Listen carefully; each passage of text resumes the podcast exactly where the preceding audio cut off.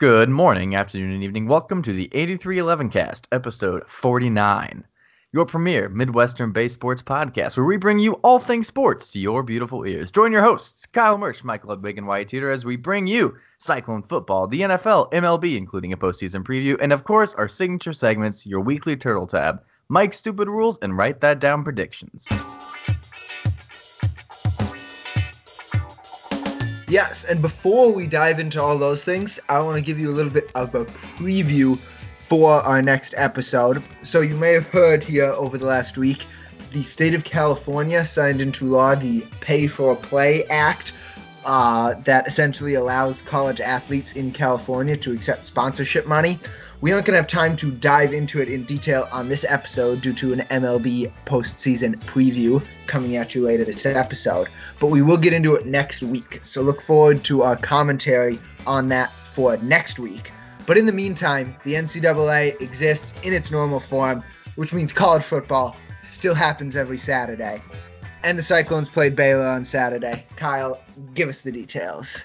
Uh, really all I can say is it's Baylor post mortem. Um, we killed Baylor. Uh, no, Baylor killed us. Oh. Um, well, so the first the first really three quarters of the game, the Cyclones did score 21 un- unanswered points against Baylor um, to bring it back to actually lead the game. But then the defense was unable to stop Baylor um, on offense, and they went down and kicked a game-winning field goal. Um, there were some uh, injuries and attrition on defense. Jaquan Bailey was hurt and had to leave the game, but Zach Petersen um, stepped in and played uh, pretty well in his absence. Um, but just kind of not what we were expecting going into the game. Um, and it just I don't I don't know, Mike. You wanna you wanna give your insight on it? I it wasn't what I was expecting to see from that Cyclones team coming off of a big victory against uh, Louisiana Monroe. Yeah, I mean, again, I think it's the same story. The defense pretty much did their job. I mean, only giving up 23 points in a conference game on the road is pretty good. But again, as we have been in every game this week, with the exception of that Louisiana Monroe out. Every game this year, not this week. Sure, fine. We don't play an entire season in a week. Sure, you do. Uh, we're looking at the uh, we're looking at the offense again, right? The offense, which was unable to put anything together in the first half, right?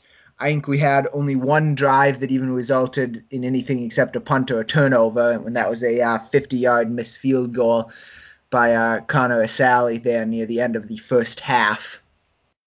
But I think, frankly, I mean, I guess I don't know what to say about the offense. I don't know what. Obviously, you got to give credit to the coaching staff for figuring something out at halftime to be able to Mhm. get that offense going, right? And then it just came down to one drive at the beginning of the game, right? I mean, frankly, if you told if you told me at the beginning of the game you're going to have your defense on the field with 3 minutes left and they need to hold Baylor to win the game, I'd say all right, I like our chances. So I really in the end that game worked out the way you wanted it to work out with your defense on the field needing a stop to win the game and um, they just couldn't get it done right they couldn't stop baylor they had a couple of uh, couple of downfield plays that did not work out in the cyclones favor and they were just the defense was just not able to hold at the end despite them only giving up 23 points they just couldn't quite get their jobs done at the end Yep. but I mean, frankly, it comes down. The offense has to do something in the first half. You can't. You don't deserve to win a game when in the entire first half you don't manage to, uh, you know, score any points. That's that's kind of important when you want to uh, when you want to win a ball game. At least we, I mean, the good news out of that was didn't Baylor only score 10 points in the first half against us? Or did they actually score 17? They had seven. They had seven. Baylor scored. Okay. Se- it was So- seven nothing at halftime, and then So- Baylor scored thirteen to make it to push it to twenty to nothing, and then we answered back with twenty one straight in the fourth quarter. It's not like it's not like we absolutely shot ourselves in the foot to start the game. It it wasn't it wasn't like we put ourselves way behind the eight ball that we couldn't get back in the game. It's just at right after halftime, the offense still couldn't do anything. Um, and I feel I feel like we should have come out of halftime with more energy and than we did. Granted, it was really hot, and now everybody there's going to be a lot of talking debate. Well, there already has been about how hot it was on the Iowa State sideline. Matt Campbell said in his press conference, "Don't know, don't care." Uh, in regards to if it affected the players at the end of the game. Um, so, but it, it was hot, and obviously the defense was probably very tired since they had to once again be on the field for the majority of this game. Um, if we keep doing this, we're going to wear the defense out entirely. The offense needs to be able to score and maintain drives. Um, I'm not exactly sure what the time of possession was, but it just seemed like the defense was out there for a long, long time in a very hot game in Texas. Time of possession on the game was basically split. Oh, really? Baylor had an extra 30 seconds time of possession by the end of the game. Okay. For Yeah. some Really reason, it felt drives at the it end. Felt like more than that. Yeah, I mean, well, in the first half, that was the case. I mean, and in the Mhm. end, right, it comes down to what is what does Coach Campbell preach, right? Turnovers and details, right? We turned the ball over. The Cyclones turned the ball over twice. Baylor didn't turn the ball over, right? That's what it comes down to. You can't turn the ball over, especially on the road in conference, and expect to get away with these games, right? Brock Purdy's interception should not have happened. He's got to throw that ball Yeah, way out of bounds. Yeah. He was trying to throw the ball away, so give him credit for making the right decision there, but he did not did not have the correct execution there. He didn't any means. execute. Yep. hmm But I mean, total yards were even, basically 405 to 411. Both quarterbacks had the same passer rating. We held Charlie Brewer in check in the run game, which was what needed to happen if uh, the Cyclones were going to win this game. He only rushed for 29 yards um, on the game, so that was a good job by the Cyclones. But despite the effort, there were a couple of uh, individual standout performers. Um, you'd highlight Johnnie Lang, who's certainly taken over in that backfield as the number one back. Um, and Coach Campbell basically said that. Uh, I don't remember if it was after the game or if it was in one of his press conferences early this week. Said that Johnnie Lang is the guy. He's going to be the number one back here going into the future, or going into uh, the TCU game. And that's that's good because that was something that I said we needed clarity on going into conference play. Um, but with the recent updated um, depth chart that was just published uh, at the beginning of this week, it was still a or or or situation for all five running backs in the room. But for right now, I think it is between the three upperclassmen, Johnnie Lang, Sheldon Croney, and Kene Nwangwu, Yeah, with Johnnie Lang, the one who has the most yeah. support right now from the I think we are going back to our discussion from last week. I think they are going to try to slide both of those freshmen in with red shirts this year. Hmm I would assume they're going to do try to do that now after seeing the fact that even uh, Breece Hall didn't play here this last week. That they're going to slide them both through with red shirts. Yep. Would be, I guess. Yeah. Which is probably good for the future of this program. Get 2 Mhm. get two big running back recruits red shirted when you have a good good upperclassman class and then go for it from there. So that's probably pretty good. But the other person I wanted to highlight was O'Rien Vance. Yes. He was someone who was not starting on this team this year. He's turned into a tremendous player. He had uh, six solo tackles, two sacks, two tackles for a loss, three more quarterback hurries um, in this game, and he's just been playing phenomenal. He's like fifth in the nation in sacks. He's one of the only players to have a sack at every game so far. So he's just been a standout and a great complement at linebacker to Spears and Rose. I think really I think I saw saw a stat that he is um one whatever linebacker position he plays, he's leading the nation in sacks. Yeah, yep. I think he's leading the nation in sacks for a linebacker. Period. I think that's also true. Yeah. So, So- he's been he's been phenomenal. He's been he has been the key to this defense so far, and uh, hopefully he can keep up playing well because this defense needs it. because they're not necessarily getting the contributions they thought they might from Eisworth and Rose, who haven't been quite as good as last year, and especially with um, uh, what's his name? Who's going to be Bailey. out? Jaquan Bailey, thank you, is going to be out here for he is questionable to doubtful for the um, And we're not we're not even getting the production out of the defensive line that we thought we were going to get. mhm. Ray It- Lima hasn't been great. Zach Petersen has been the best, I believe, on the defensive line so far. And another person that we're not getting as much out of that I thought we did last year was Braxton Lewis. We saw way more out of Braxton Lewis last year, especially middle of the year when we got into the thick of our schedule. Uh, we saw a lot out of him, and that's what earned him a scholarship from being a walk-on player. Yeah. Um, and we haven't seen that this season. No. So So though the defense has still been playing good as a unit, um, some of the individual performer standouts that we thought we were going to get just have not happened this year. So that'll be something to watch going forward as we head this Saturday. Brocktober begins with uh, TCU heading to Ames, Iowa to take on your Cyclones. What do you think for that matchup? What should we be on the lookout for, Kyle? Um, it's really going to come down to can we can we get to TCU's backup quarterback? They are still without their starting quarterback um, from the beginning of the year. Uh, this was a team um, that allowed SMU on defense to get after their quarterback and really rattle him a little bit, and then he started to settle in a little bit more. Um, they did throttle Kansas last week, no surprise there. Uh, Kansas is back to being the uh, slum of the Big 12 for this season, so at least something has some clarity. Uh, but I think I think it's going to come down to quarterback play, um, and I would venture to say that's what it came down to uh, in Baylor against Baylor was just being able to execute. Can Brock Purdy execute against probably the second or third best defense in the league, at least one of the top three defenses in the league, and it has been for the past six, seven years. Um, Can we Mhm. execute and can we get after the quarterback and hopefully rattle him? I think the Cyclones need to come out of this game in the positive in turnover margin instead of in the negative. Yes, we need Once to win the turnover battle eventually here. once again, that is something that seems to keep biting us in the in the butt.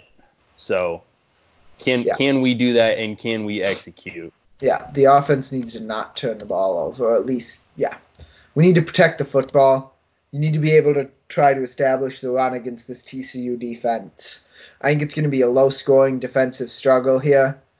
Similar But- to two years ago in Ames when we knocked them off Yes. as a top five team. Yes, I agree. Maybe not quite that much of a defensive struggle. Probably more on line of a score with what uh, what there was against uh, Baylor. Something in the twenty one, in the low twenties is probably what to expect.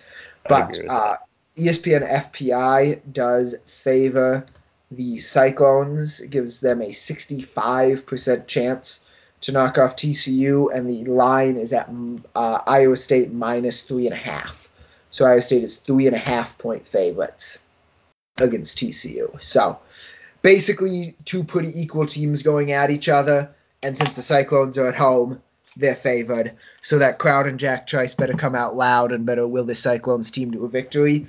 Because if you want to win a Big 12, if you want to go play in this Big 12 championship game, every game until Oklahoma, until you go to Norman, is a must win. Like not necessarily a must win to have a successful season, but if you're gonna make if you're gonna want to make the Big 12 championship game, you pretty much have to go on a streak here until you go to Norman in the middle of November. That includes knocking off a now top 25 o- Oklahoma State team that's looking pretty good. But that's at home for homecoming, so that Yep. should be. I mean, this should be a packed Jack Trice. Yeah, well, and Jack Trice will be packed this weekend. Uh, Iowa State Athletics reporting over 59,000 tickets have been sold to this game. Still some tickets left. Any Cyclone fans out there who want to go see this game and see the Cyclones get a victory in Brocktober, go and pick up your tickets. yeah, we'll have to see. We will give you a complete rundown of how that game went on episode 50 of 8311 Cast next week. Also, fun fact, we forgot to mention this in the intro. Oh, we did forget to mention. 8311 Cast turned one this week, everybody. We are slightly over one year ago when episode one came out last year when we came up with this idea sitting in the living room of 8311 Cast Studios um, last fall. So happy birthday to the 8311 Cast, one year old on last Monday. Congratulations, 8311 Cast. But what is Thanks. more than what, what is more than one year old is the uh, NFL, and the NFL had It's- some. old. It's one times a hundred years older. Oh How man. many years is that? I can't do that math. I, I can't either. Wyatt? can you help us out? I think it's like 38 and a half or something. Yeah, that sounds right to me. But anyway, Good math. um, the NFL did have a a very exciting week with a couple of good games that started on Thursday night with a Packers Eagles game that uh, was insane. It had a lot of firsts. The Eagles ended up beating the Packers um, in that game, but two first, two big firsts happened for Aaron Rodgers and the Packers. Um, first of all, um, Aaron Rodgers had never lost a game when he was up by more than ten points at home in his entire career, and he lost that game. And also, Aaron Rodgers had never been in, intercepted inside the three before, and that's how the game ended. He was intercepted inside his own three. So there you go, the two big firsts as the Eagles down the Packers in what probably was a must-win game for the Eagles because that just gets mm-hmm. them to two and two. Yep. So we'll have to see how both of those teams go from there as the Packers now face the Cowboys. So their season could turn here with a couple of tough games. they but- faced the Cowboys without Davante Adams Yeah. as well. But what was probably the most exciting game of the weekend was probably a matchup of two undefeated teams that we didn't, ex- one of them at least, we did not expect to be undefeated at this point, and that was when the Chiefs went to the Lions. And Kyle will give us a rundown of what happened there. Oh, this was a very stressful game. Um, nobody wanted to hold on to the football. Uh, there Five were fumbles. in there the were third quarter. five fumbles in the third quarter alone. Um, the Chiefs came out of halftime uh, and promptly fumbled on the opening kickoff. Um, rookie Mecole Hardman could not uh, keep his hand on the ball, um, but one of those fumbles turned into a huge play for the Chiefs and really kind of swung things for them. They they uh, stopped the running back Keyshawn Johnson um, going into the Kerryon goal. Johnson. Kerryon Johnson. Wow, Keyshawn Johnson. He was a wide receiver. Um, on Johnson. He fumbled at the one yard line, basically at the half yard line. Um, and nobody, the ball just laid or just laid on the ground there for a little bit. And then uh, the Chiefs cornerback came in and picked the ball out from under the pile and proceeded to run it 101 yards uh, for a touchdown. Now, the reason why it was questionable was this was this was the same uh, officiating crew that was known for the new the New Orleans mess up last year that created the new pass interference uh, rule in the NFL. Um, this team, they or this crew didn't blow the play dead, which is how it should have gone um, and what they should do. Let it go to review. Uh, let the play continue. They let the play continue. They went to review, and it was reviewed actually that there was a there was a fumble, and they did the right thing. Of course, everybody in Detroit didn't think so, obviously, but it was a very good, uh, very good decision by that crew, and they got that play right. Um, the Chiefs, however, were stagnant for most of this game, uh, similar to the Cyclones, uh, the Cyclones offense uh, on Saturday. Um, they really weren't able to get it get it going on offense. Patrick Mahomes had a lot of yards. They were able to move the ball, but they just couldn't punch it in. Uh, Patrick Mahomes didn't have any passing touchdowns. Uh, the first time since I believe it was week three last year when they played the uh, Jaguars in Kansas City. He also didn't have any passing touchdowns in that game.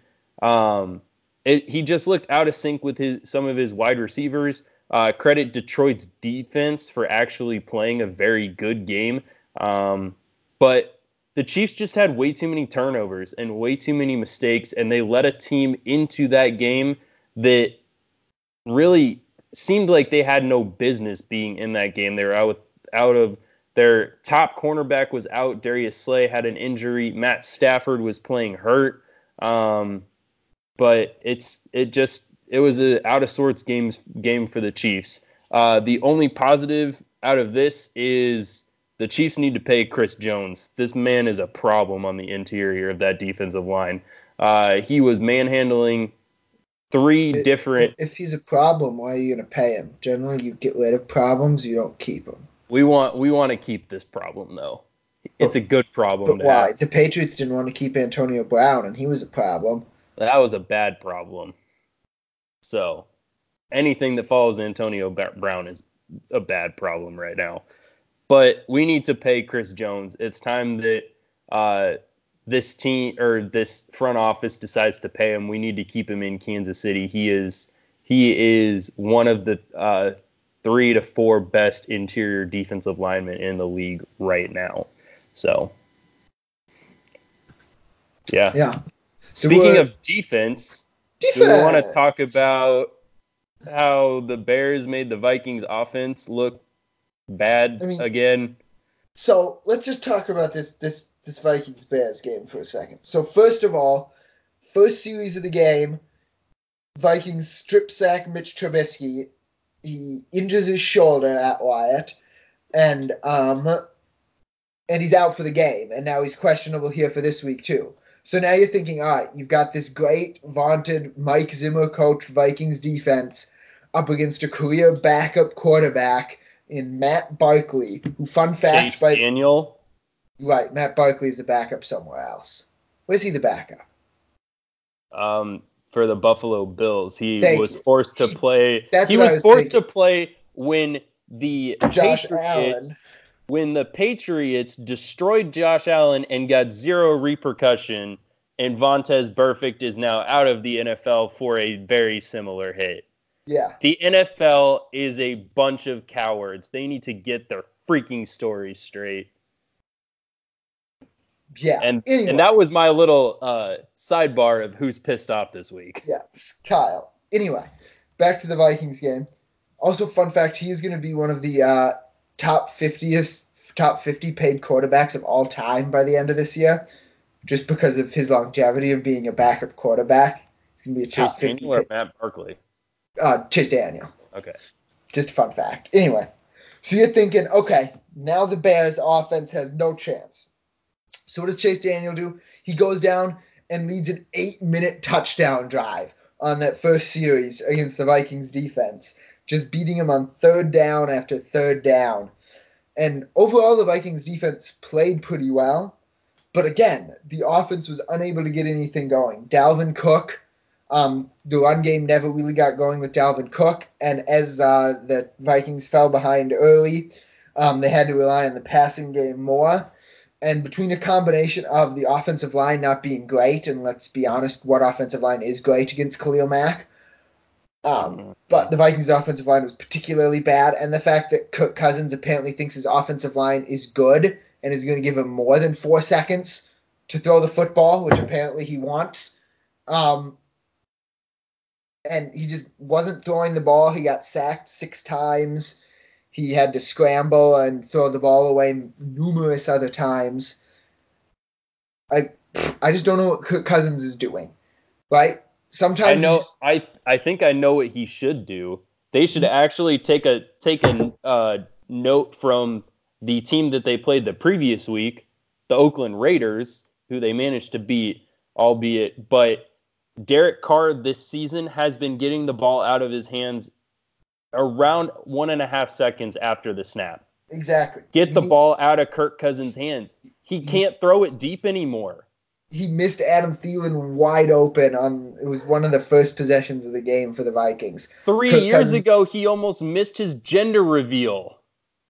That just go find that video for for the question not missed as in like didn't show up missed as in he was like throwing a football to break something he almost missed whatever anyway yeah Kirk, the the Vikings need to figure out what to do with Kirk Cousins, and frankly, they need to figure out what to do with this year. I mean, to me, it's pretty obvious that uh, Mike Zimmer and uh, Rick Spielman are getting fired at the end of this year, barring some miraculous comeback.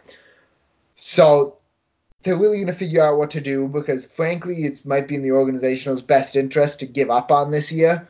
But if you keep because there's Spielman, three because there's it seems like there's three good other teams in that division. Yep, exactly. Detroit Detroit is looking good, promising. They beat the Chargers. They go to Philadelphia, beat the Eagles.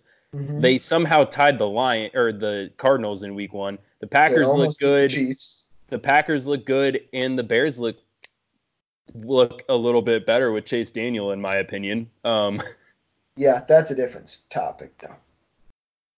Anyway, yeah. So, right, for the future of the franchise, the better idea might be to you know to to to pack it in on this season. But if you keep Zimmer and Spielman, they're obviously not going to do that because they know they're coaching and man, general managing for their jobs.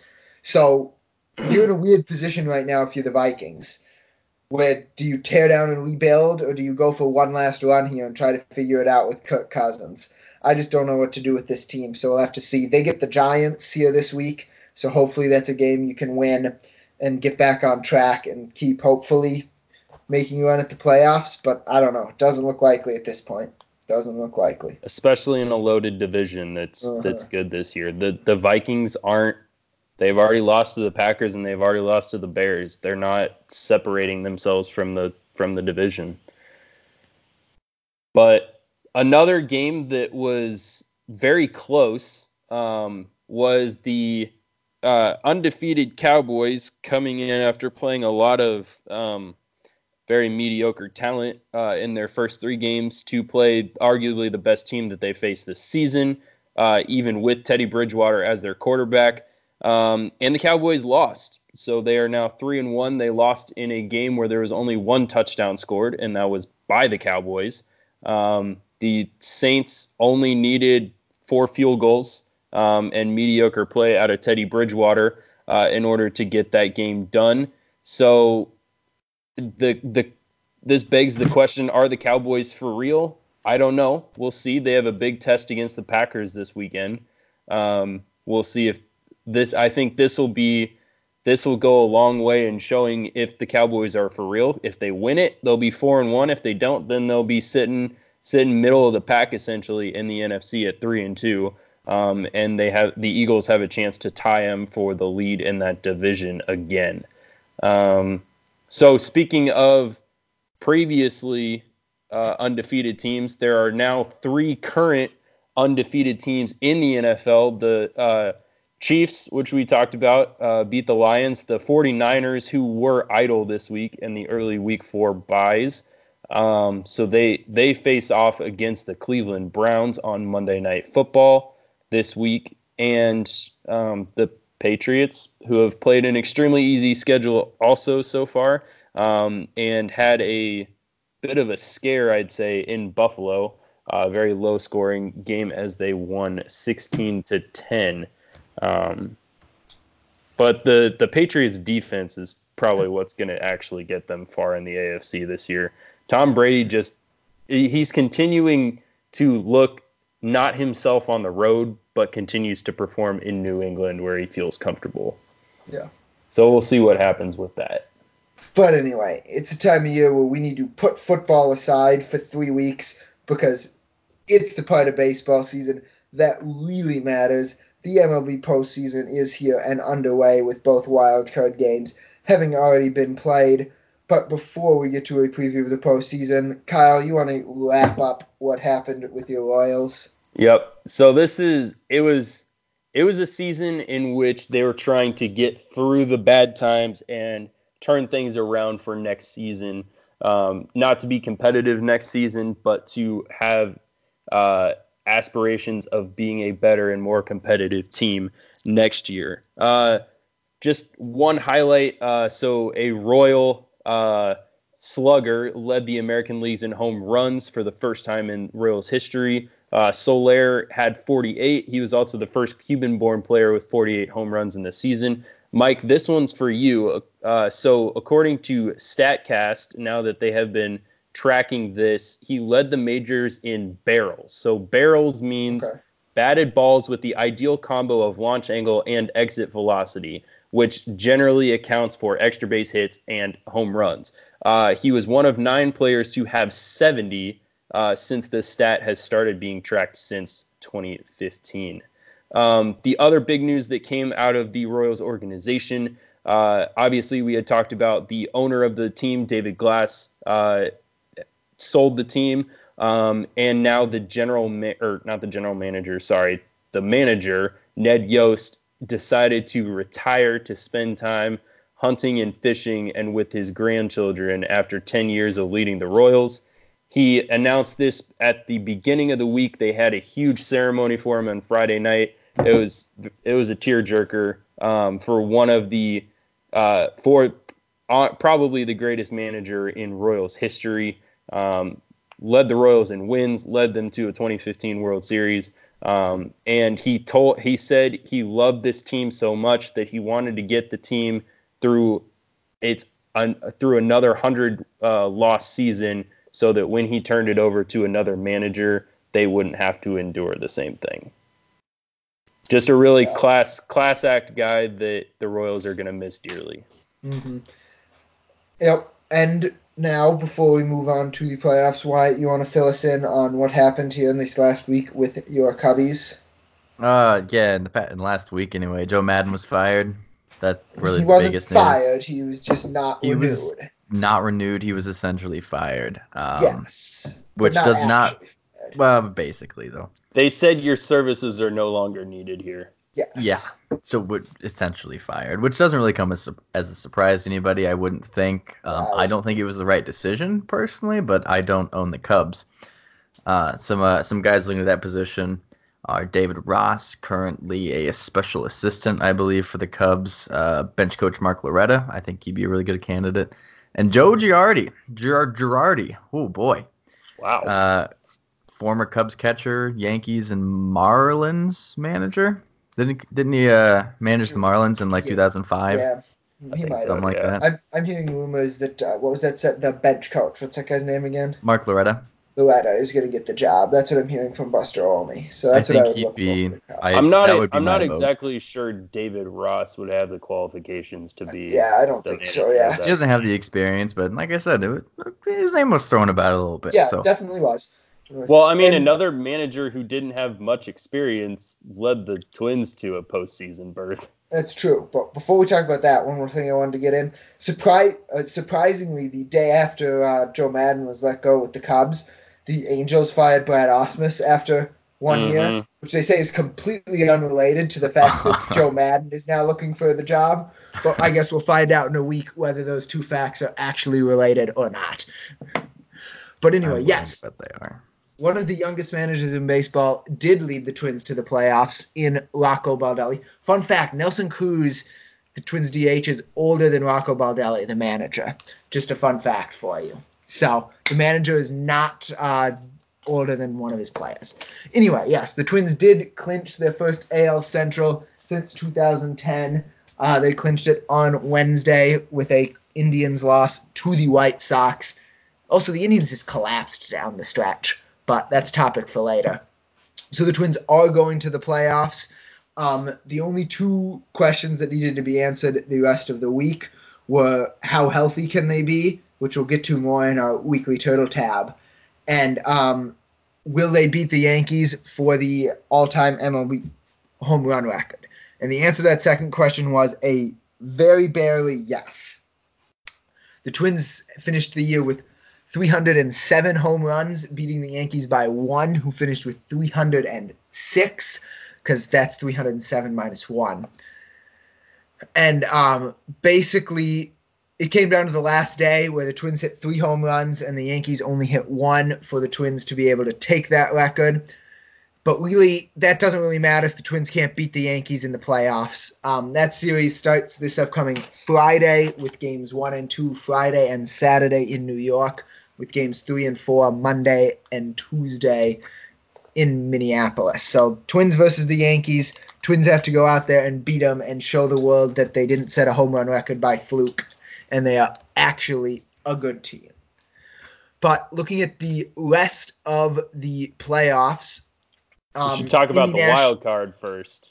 I mean, the wild card games they did happen. The Yeah. Brewers choked away the National League wild card game. They jumped on uh, Max Scherzer early and held a three to one lead um, in the uh, going into the bottom of the eighth inning of that National League wild card game. They brought in Josh Hader, who got the first guy out, but then he ran into some trouble as he hit a guy, uh, gave up a bloop single, got another guy out, then walked Rendon, and then gave up a two RBI single to Juan Soto. But the Brewers rookie right fielder overran the baseball and let it get past him, allowing the go ahead run to score and Soto to get to second. And that ended up being the end of the game with the Brewers losing four to three. Tough way for the Brewers to end the year. Um, but really good to finally see what Washington had never won an elimination game in franchise history before They won that game against the Brewers. Yep, they had Yeah. never won a winner take all game in franchise history, and then they just did it. So, and then in the AL wildcard game, Tampa jumped all over the A's with a couple of early home runs. And as we are talking, uh, they are through six with Tampa with a 5 1 lead over Oakland. So we're going to go with the rest this episode on the assumption that Tampa Bay wins this game. But that may look stupid come the time this episode actually gets published. So hopefully we don't look stupid, Tampa Bay, looking at you. Well, at least at least that would be you that would be looking stupid. So Wyatt and I are covered. no, you all look stupid by your by relation to me. proxy. So, Yeah. yeah. Exactly. All right. Exactly. Exactly. So with that, um, I want your World Series picks from each league and then your Ooh. World Series champion from both of you. Ready, go. At the same time? That's no, bad starting idea. with you, Wyatt. We were starting with whichever one of you talked first, was Oh. Wyatt. So Um, well, I'm having a tough time with the AL. So Dodgers are going to to, to be representing. Um, okay. The only other option there really is the Cardinals, I think, and I don't want to entertain that thought. So Dodgers. Believe in the Braves? No, I don't. Why not? I'm not brave enough. Mm. Anyway, Dodgers, and uh, I'm, I'm gonna say Dodgers and Yankees with the Dodgers taking it in six games. I'm sorry, I just don't I see hate it the happening. Yankees. I hate the I do too. That's why I do too. I feel you, man. so I am pulling for the Twins to beat the Yankees, but I'm not Yeah, so yeah. sh- I'm not so sure that Oh, I'm pulling for it. I'm, I'm not so sure that the the Twins will get past the Astros. Um, that Astros rotation is good. Mike and Mike and I were talking about this last week about um, do they have one of the best postseason rotations in MLB history? We decided no because we're going with the what was that the 2008 Phillies rotation, Mike, Well, or the 2001 Diamondbacks rotation. or that one, yes. So, but they have they have one of the top five postseason rotations in MLB history. Yes. right now. Um, so I think they will represent the AL. And out of the NL, uh, I don't want to see the Dodgers there again. I mean, you don't really have much of an option. Like in my mind, the only two good teams in the NL right now are the Cardinals and the Dodgers. I'm gonna go with the Cardinals. I don't, I don't see that happening though. I think way. the Cardinals can No make way. a Cinderella run, but their luck will run out when they match up against Houston. Houston is your World Series champion Okay. in 2019. Okay. You go, Mike. It's your turn. I, out of the American League, I agree with Kyle. I have the Houston Astros. I think that even though there was an article on MLB.com today saying that uh, the best pitching, pitching, uh, the best starting rotations don't normally dominate in the postseason, I feel like the Astros lineup is dominant enough that they Mm. will be able to uh, make up for any uh, issues the pitching staff may have this series. So I have the Astros, and I'm going the complete opposite direction of either of you in the National League.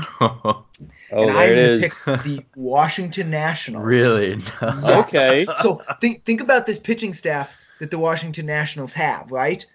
You've got Max Scherzer, Stephen Strasburg, and Patrick Corbin, right? You can Mhm. argue that that starting rotation is just as good Just as around as good as as that Astros. Astros rotation, right? Yep. But Yep. nobody's talking about um, that Washington Nationals rotation, right?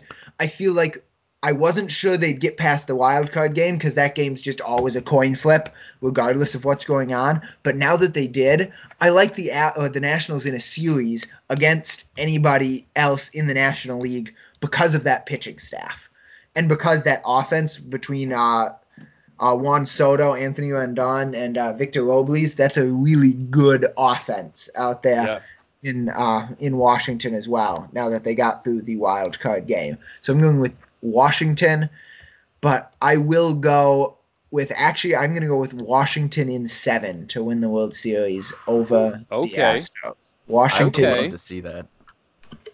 All With- I would love It's to see that. it's an amazing.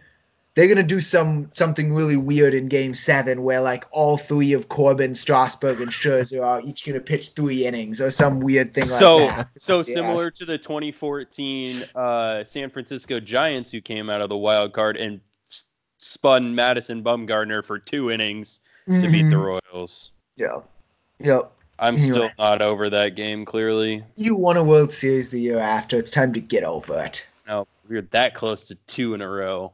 Get over it. You probably wouldn't have won the second one if you would have won the first one That's fair. The World Series hangover is real. at Boston Red Sox.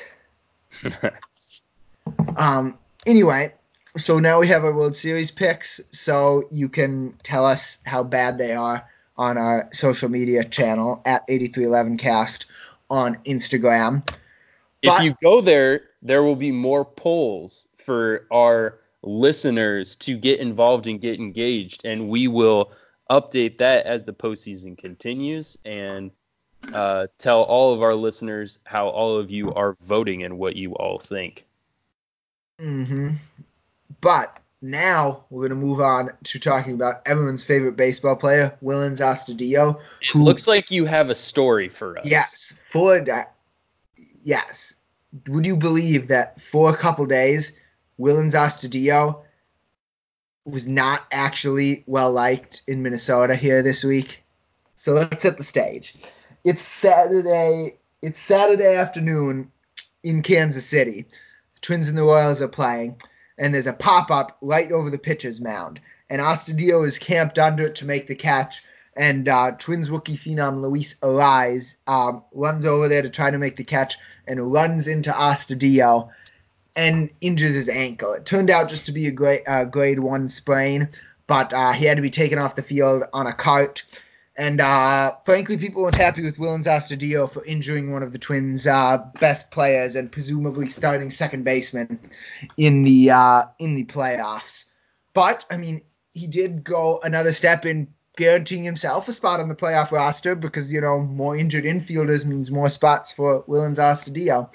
So Friday at uh, Friday morning is when the Twins will have to announce their postseason roster. So the big things to look at is keep a look at Willens Astudillo and Luis Arraez to see if either of them will make the postseason roster. Um, moving right along with our signature segments into Mike's stupid rules. I have another rule. So you've always heard about the rule that um, if a runner gets hit by a batted ball, they're out, right? You two are both aware of that rule, I presume. Yes. Yep. So did you know that if a line drive deflects off a fielder and then a runner, they're not out? I did know that. That I is, also didn't know that for whatever reason. Have we talked about that? I don't know. We talked about deflecting off an umpire, whether the umpire was in front of or behind Oh, the, okay. That- the Mm. plays. That's when we talked about it. right. But so so yeah, so we had this come up again in my slow pitch softball. So this is this is where I'm getting these things. A ball was uh, hit off the uh, off the pitcher's head, a line drive off the pitcher's head and into and off the leg of the runner running from second to third. Originally, the play was called dead and he was ruled out because you know hit hit with a batted ball. But then after realizing that it hit the pitcher, the umpire said, okay, no, no, no, he's not out, and just awarded everybody one base because, you know, you can't sort it out any other way. So normally that ball is live right after it hit, even after it hit the base runner because it hit a fielder first. So there's your stupid Hmm. rule for the day. If the ball hits the fielder before the runner, even if the fielder doesn't possess the ball, right, it does no, no, no longer count as a batted ball once a fielder has made contact with it in any way. So that is why the runner is not out in that situation. And don't worry, the pitcher who got hit in the head is okay. I mean, I assume so. So no problem. I'm gonna I'm gonna let you keep on talking and go right into our accountability session. Yes, we have a large accountability A session today because we had a lot of predictions that were staked to the end of the baseball regular season, which happened here this week. So I'm going to go in sort of rapid fire. So if Kyle and Wyatt, you could be ready with a quick buzzer or ding, ding, ding, ding when they happen, we're just going to roll right through these.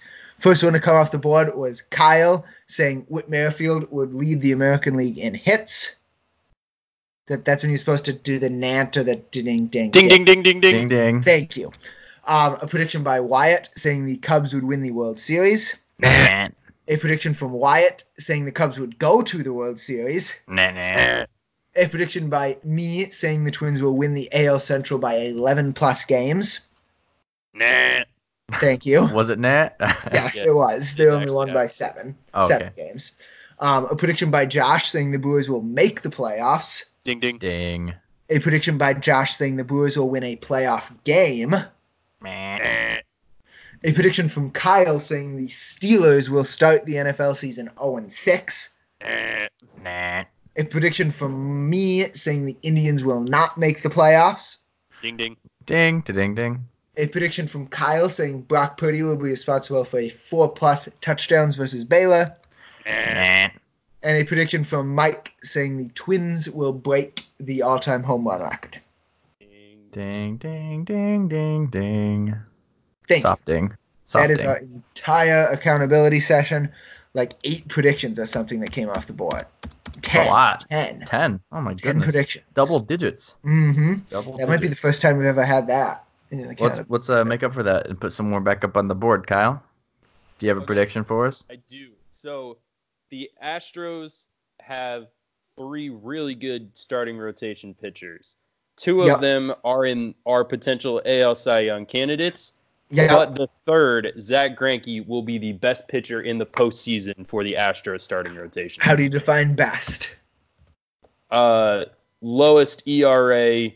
I, I won't say most strikeouts because that won't happen. No. Uh, he will he will have the lowest ERA and uh, he will have more more wins than the other Most wins and Most. lowest ERA. most wins and lowest ERA. Wow. Triple? I'm thinking triple for that. Yeah. I I don't have any argument against a triple Yeah. I think triple. whatsoever. Because he's not going to get the most starts. So it's really hard for him to get the most wins since he won't get the most starts. I'm between triple and home run on that, actually. What do you think, Wyatt? I, I I don't think it's outlandish enough to be a home run. I think a I- triple is a good a, a good score. Can I so can I adjust it to say that he will have the better record instead of most wins? So the best winning The percentage best and the winning lowest ERA? percentage and the lowest ERA. Yes, you can adjust it. Does that change our I think it makes it a more comfortable triple. Yeah, I yeah yeah we'll go we'll give it a triple.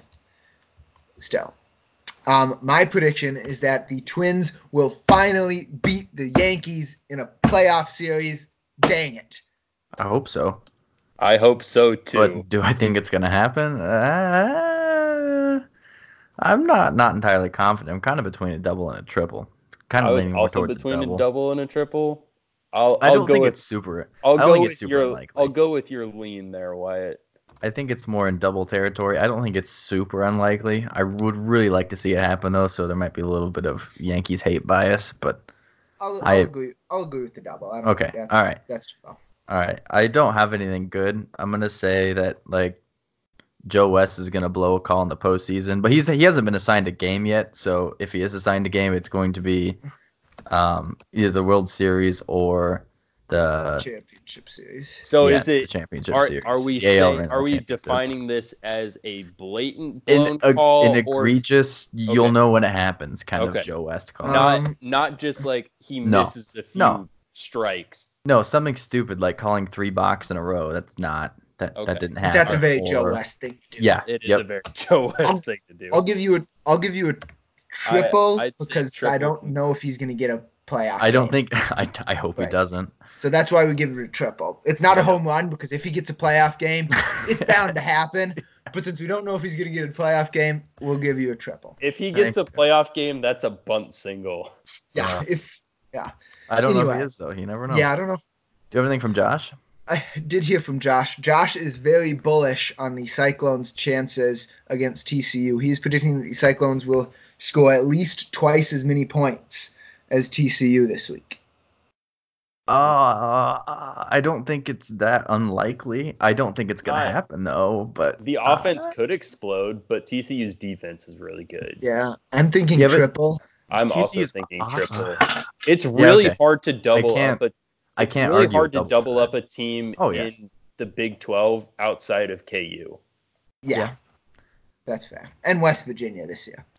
and West Virginia this year. Yeah, I th- I'm comfortable with triple for that. I think that makes sense to me. Sounds good to me. So since we have all four of those predictions down, we've ran through our accountability session. That wraps up our write that down predictions segment, which also wraps up this episode. Thank you so much for listening to episode 49 of the 8311 cast, our one year anniversary of posting the world's most Midwestern based sports podcast. Well said. well said. Thank you so much for letting us bring all things sports to your beautiful ears. Signing off the 8311 cast, you think I know how to say our name by now. We have your hosts Kyle Mersch. Mike Ludwig. And Wyatt Teeter. We'll talk to you again next week. Go Cyclones. Go Cyclones. Go Cyclones.